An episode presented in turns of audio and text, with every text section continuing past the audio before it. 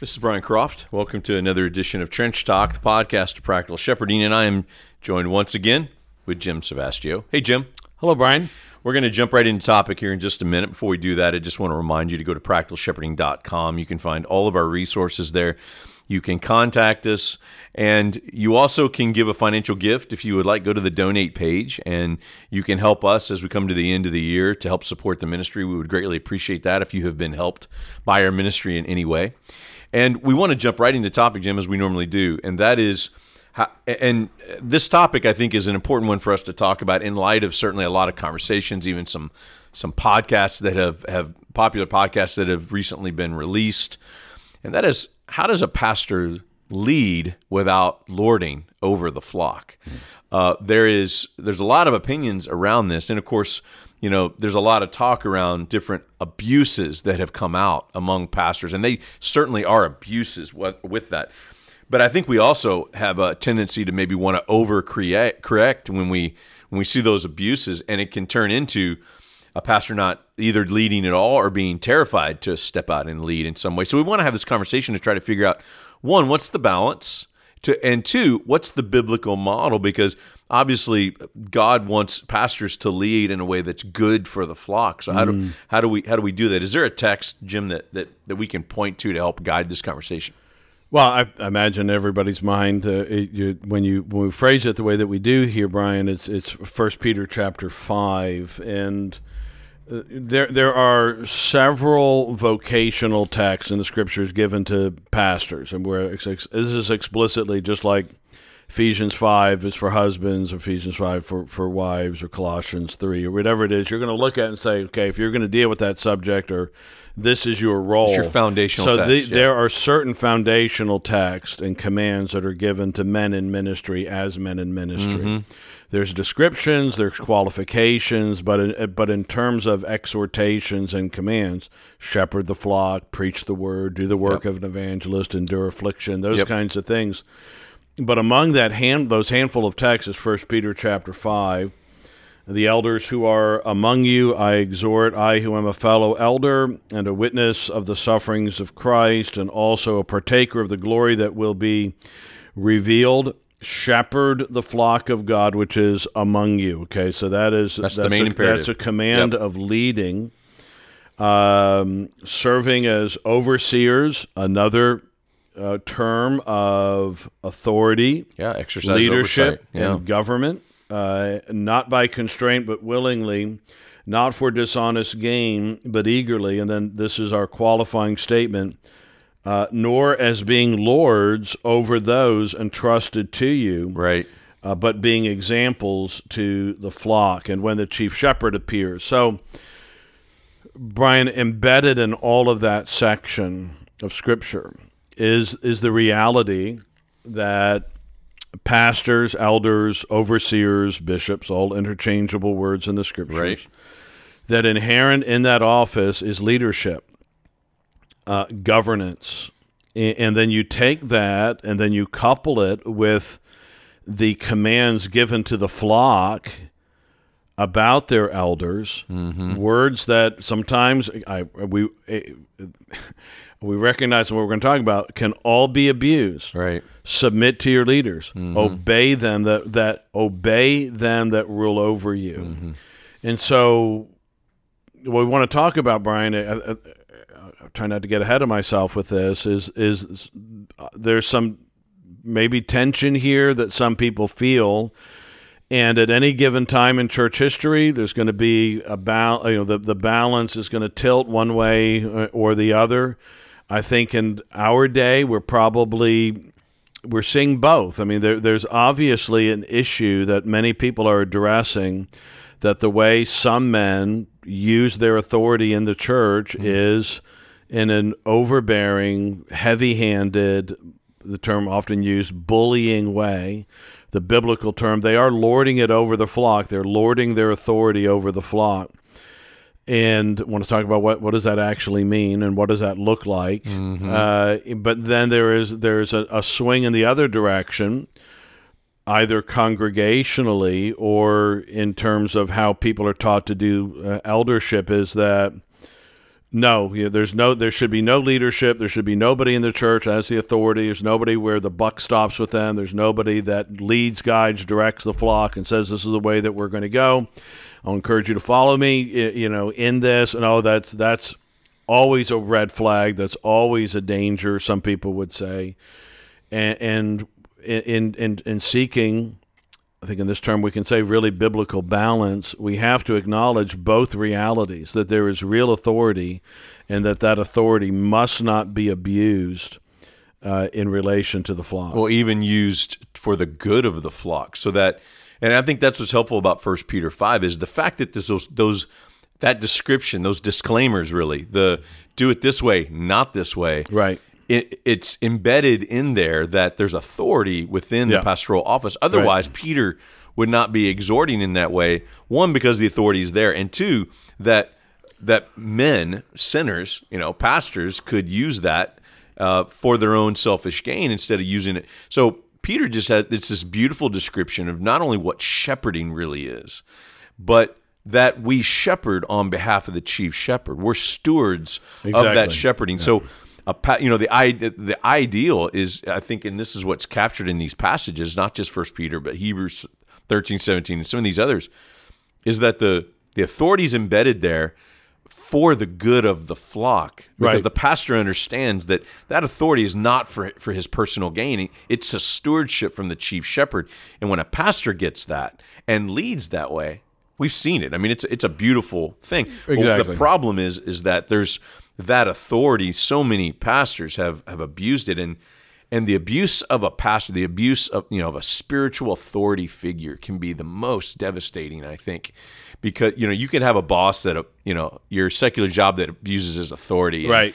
But that's different than you know a pastor who manipulates and uses you know s- spiritual manipulation to uh, for personal gain and that's where some of the uh, some of the abuses in the church recently that have come to light are focused on and that's why I think people are so hesitant now towards authority in the church in any way Right, right. It's yeah, it's not without reason. It's not the people are not creating a crisis out of nothing. They they are seeing there's what's reason. happened. Yeah, there's a reason. Right, and, and, there are several prominent men, but you know most of the bullies aren't prominent. They they are, but there are men who just as in any position of authority, you know, give some guys a badge. You know, whether it's the uh, crossing guard at, as a six year old who suddenly thinks he's something because he's got an orange sash with a badge on it, or or the or the or the mall cop, or or or a, a, a police officer maybe who uses his authority in ways that he shouldn't, or a politician, or a husband, yeah,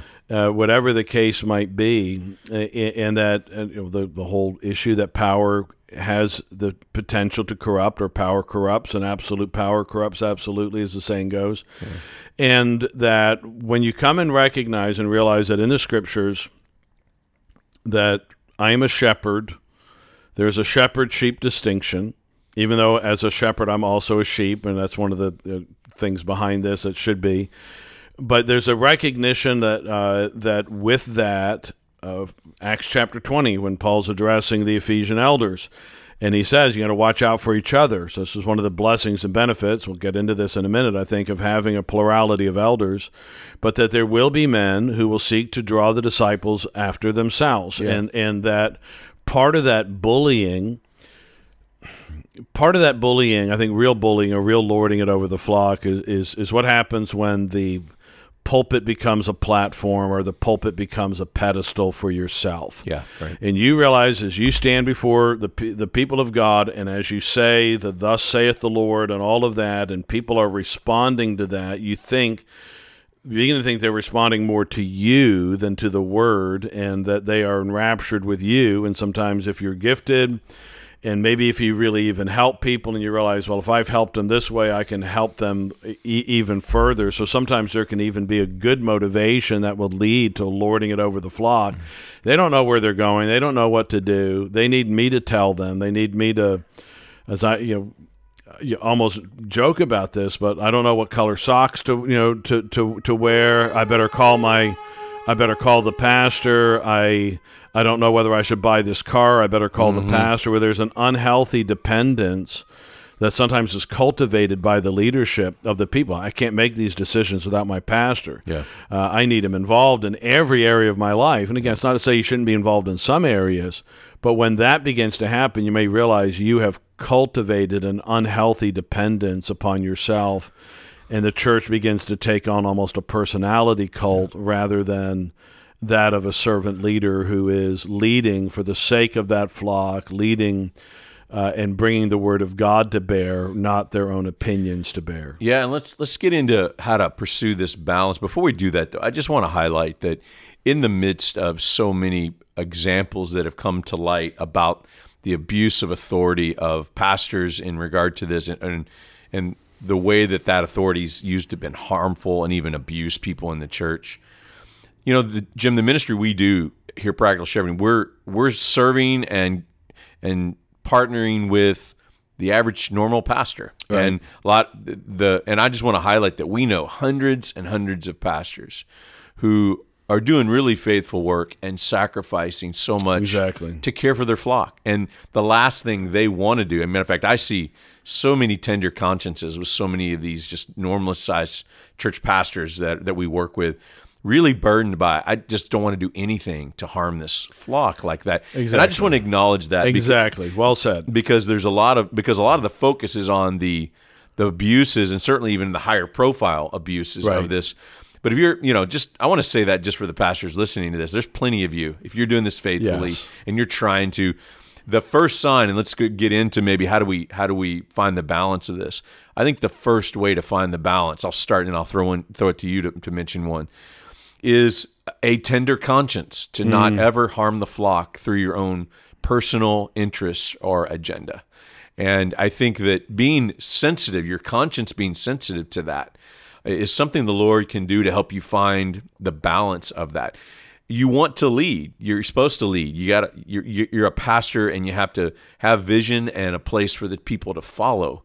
Mm. But if you have a conscience that is sensitive and tender to man, the last thing I want to do is harm this flock because of any any kind of selfish thing that I want to do or pursue. That's a good posture to have in general. That's a there's a check in the conscience yeah. that actually is really helpful in that way. It is it, it, right, hundred percent, Brian. I think uh, one of my mentors used to talk about certain texts, and he'd say you need to tattoo these on your eyeballs or on the inside of your eyelids. I think he said, you know, tattoo this on the inside of your eyelids, so when you close your eyes, you see that, and, and that ought to be when we are in a position where a situation has come up and it demands that we lead the flock or we address a situation or, or make a hard decision or, or yeah. confront sin or yeah. call out maybe genuine uh, sinful rebellion in the church and, and, and those sorts of things that you say to yourself and you pray and you probably and I think as well seek the counsel of others and listen to the counsel of others and say, listen, the last thing I want to do in this situation is lord it over the flock. Yeah. I want it to be the word that's leading. I want to have it thus saith the Lord. I don't want it to be my opinion. I don't want it to be my frustration. I don't want it to be my reputation that's leading in everything here.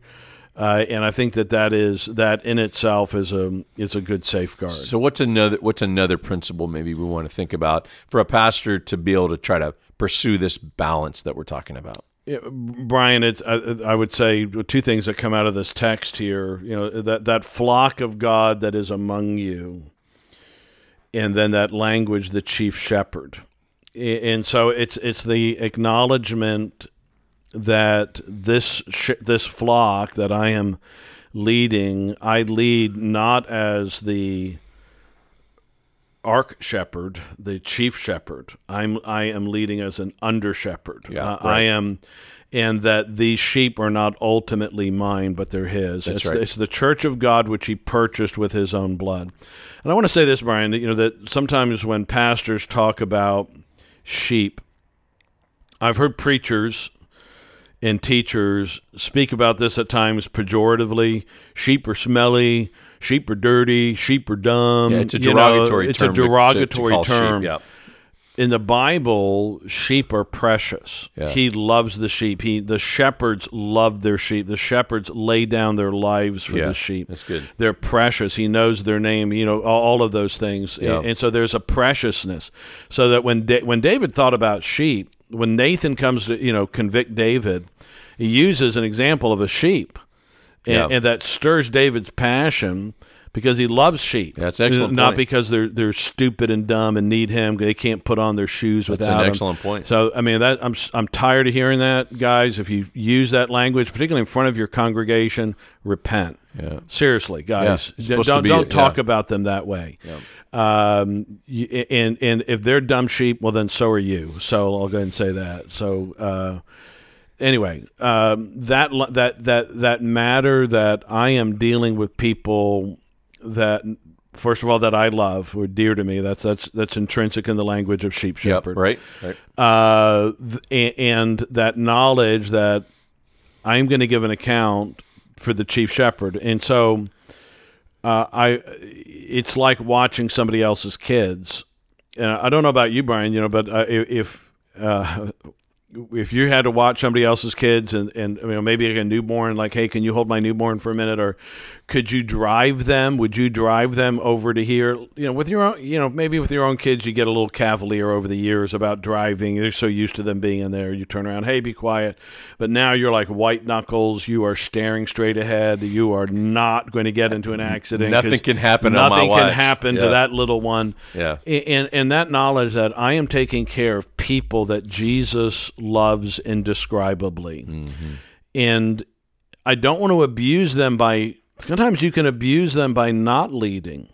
By, Right. by you know so a shepherd that doesn't lead he leads me beside you know still waters he provides food he he watches over he alerts to danger so i mean there can be like you don't want to be so timid that you abuse the sheep through a lack of that that's Yep. one way to do it Yep.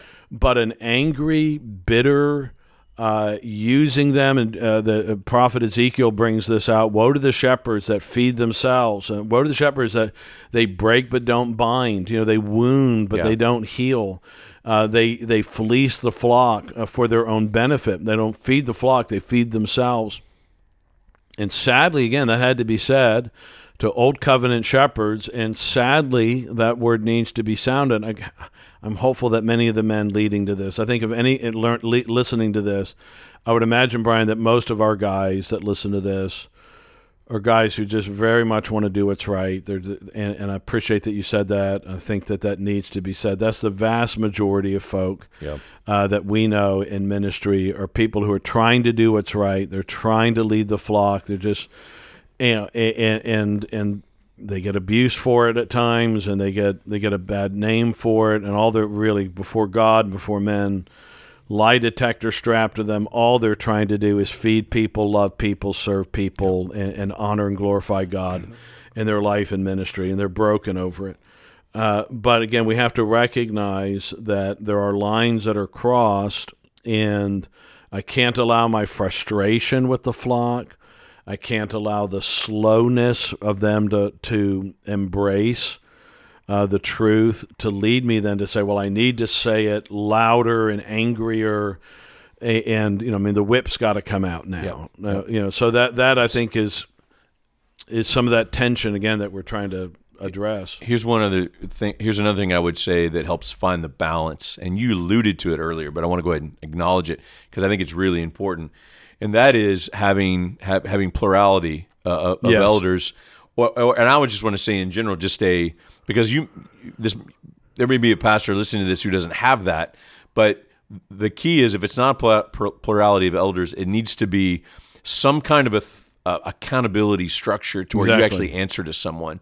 So it may be a council or it may be, you know, something else. But, you know, for to find the balance, every pastor has to know that he's under the authority of someone else. And and a lot of times the abuses of authority or the other side, the lack of leading actually can come because we're not placing ourselves under the authority of someone who can call us on that. I want to give t- two examples because it, when I was when I was pastor in Auburndale, I can think of two examples. One where I had I had a plurality of pastors, And both things happened. At one point, they called me on, yeah, you don't get to make this call. We got to make this call together. And, and there was accountability there. Mm-hmm. Right. On the other side, there were a time they called me. It's like, you need to lead in this. Like, Right. stop setting back and you need to lead. And, and, that was an accountability I both needed Right. for this again this balanced approach uh, th- uh, to to be able to protect the flock from abusive authority, but also protect the flock from a from a lack of of leading. So just to realize both, I, I would encourage everybody listening to consider which one are you more prone to potentially slide into, Right. and to make sure you have accountability structures in place in the church that allow you to be able to to have to answer to somebody. Yeah, you know when Jesus talked about uh, seeing the the multitudes that were weary and scattered like sheep having no shepherd. Yep. And so part of built into that is that it is the job of the shepherd to lead the flock together and to refresh and encourage uh, you know God's people. So again that that that to know, okay, I do need to gather them together. I do need to give them direction, and that direction comes not from my own agenda, but it comes from the word. Let let the word do that work. But sometimes in the application of that, it's going to mean, all right, because the word says this, that means we as a church are now going to start doing this. So, a concrete example, maybe something like that. You start, you do a series on prayer, and the church hasn't been praying together, and you say, Brethren, I believe that you know I I can demonstrate this from the scriptures. I can show this from church history. I can I'm going to lay out the benefits, and now we've got to decide where we're you know how we're going to do this. But we're going to do this. We are going to become this, or maybe they whatever reason the church hasn't been singing psalms, hymns, and spiritual songs. Right? Preach on it. There it is in the word. We're going to start doing this. Uh, husbands, um, the, you know, the, the, to say you know there's there's some leadership and, and shepherding that we're to do in our homes. Many of you men aren't doing that, and, and I'm going I'm calling you to account. Not not not with my own bravado, not with my own fingerprints all over it. That this is exactly what it looks like, but this is what the word says. And so, you know, this is what we need to be, brother. I'm calling us to obedience to God's word. That's that's leading. Uh, that's not being passive to just say, "Well, I don't know. It says this, and I don't know how it, how it goes." Where it begins to to cross over is it has to look like the way I do it. Yeah. Yeah. It has to have these particular parameters. Uh, i i and if it doesn't, then you know, woe, woe to you, and I'm going to get rid of you, or I'm going to call you to uh, account, or you're going to be disciplined as being rebellious because you know you didn't you didn't homeschool with my agenda, or or you know you didn't school your kids the way I've said to school them, or you used you know whatever it is, you, you have your convictions about birth control, or your convictions about um, you know, whether you know uh, you, back in the day, whether you can have a television or not. pastor says we can't have a television. Pastor says we can't celebrate Christmas. Pastor says we can't, and, and really it gets into pastor says, pastor says, pastor says, not the word says. Yeah. And so I think that becomes a sign when you, if you realize that your church is following you in that way, you realize you have, you, you at least have the potential to become kind of a cult leader there, Yeah. or personality cult, in that you're no longer allowing exegesis, but when it's exegesis that is then smothered too much with your own preference, Yeah.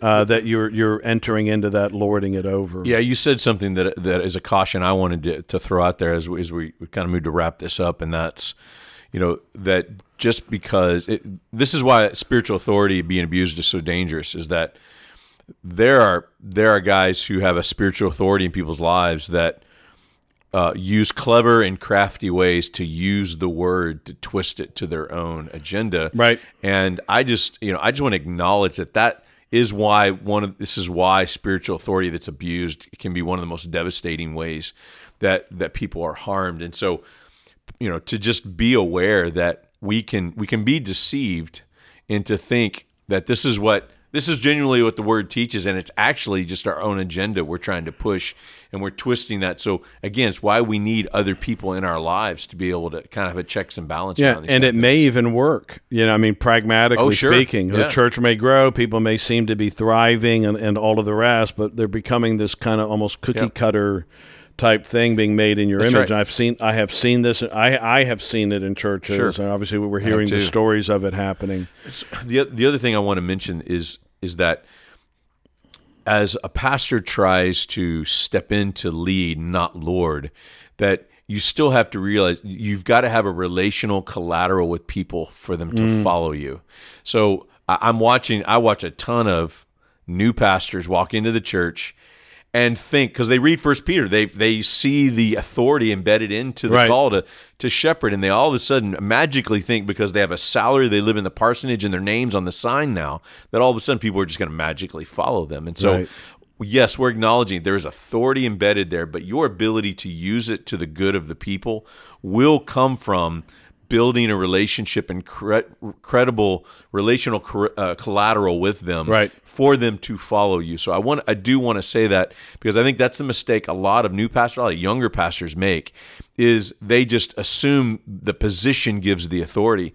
And I'm telling you, you approach it that way, they will one will not follow you and Right. and your authority will actually harm them because you're trying to use it before you have actually earned the right to do so. Exactly. That gets back to that the whole issue, Brian, of, of, of having the sheep dear to you Yeah. and loving them. It's- if it's you love if you love them, if the it, it, it, generally speaking, almost always, if you will love a people well, they will love you in response. And, and, and part of that integrity is the knowledge of that this man cares about me and he's not trying to harm me. He's not trying to hurt me.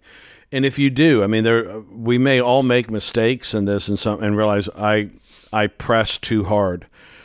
Some again, some of our tendency is going to be we don't press enough, and I've I have I've realized I that's I, I had fallen into that. There were some people that I needed to deal with. I needed to deal with a bit more and Yeah. confrontationally. Uh, and uh, it was part of the reason I went on sabbatical is to regain some of that, uh, to renew some of that uh, passion to be able to be involved in people's lives in a, in a, in a more helpful way. Yeah. But again, the more you love, the more you'll be loved in return. And and and and, a, a, a following or a following of a man of integrity who has guards around him, who loves you, is generally will help the sh- sheep. Sheep should feel safe. They shouldn't constantly have to be on the alert uh, of always wondering: Is this guy trying to hurt me? Is this guy trying to hurt me? Is this guy trying to hurt me? That's good. Um, and I think the that's a good final word because the the the First Peter five passage, if you read it with the lens of this is this is a shepherd who loves the sheep and knows they're not his sheep ultimately. Right. And when a pastor functions that way and use leads and uses the authority given to him in that way, it's really a beautiful picture of God's design. So, Jim, we take a minute and, and just pray for pastors to help them find this balance we're talking about. Our Father in heaven, we want to be shepherds after your own heart and shepherds who mirror the chief shepherd who loved and knew and served and laid down his life for the flock. And Father, we pray that there would be a fearlessness in that, uh, that we would not run away uh, when the flock is in danger, but Father, to stand and to lead and to guard and to guide. But Heavenly Father, we pray uh, never to their harm, and certainly never to their ruin, and never to the undoing or destruction of their faith, as as we have seen uh, in our day. So, Heavenly Father, help us, help us to walk before you humbly, help us to listen to others, uh, help us, Father, to know our own heart uh, in regard to this, and to truly love those entrusted to our care. We pray in Jesus' name, Amen. Amen.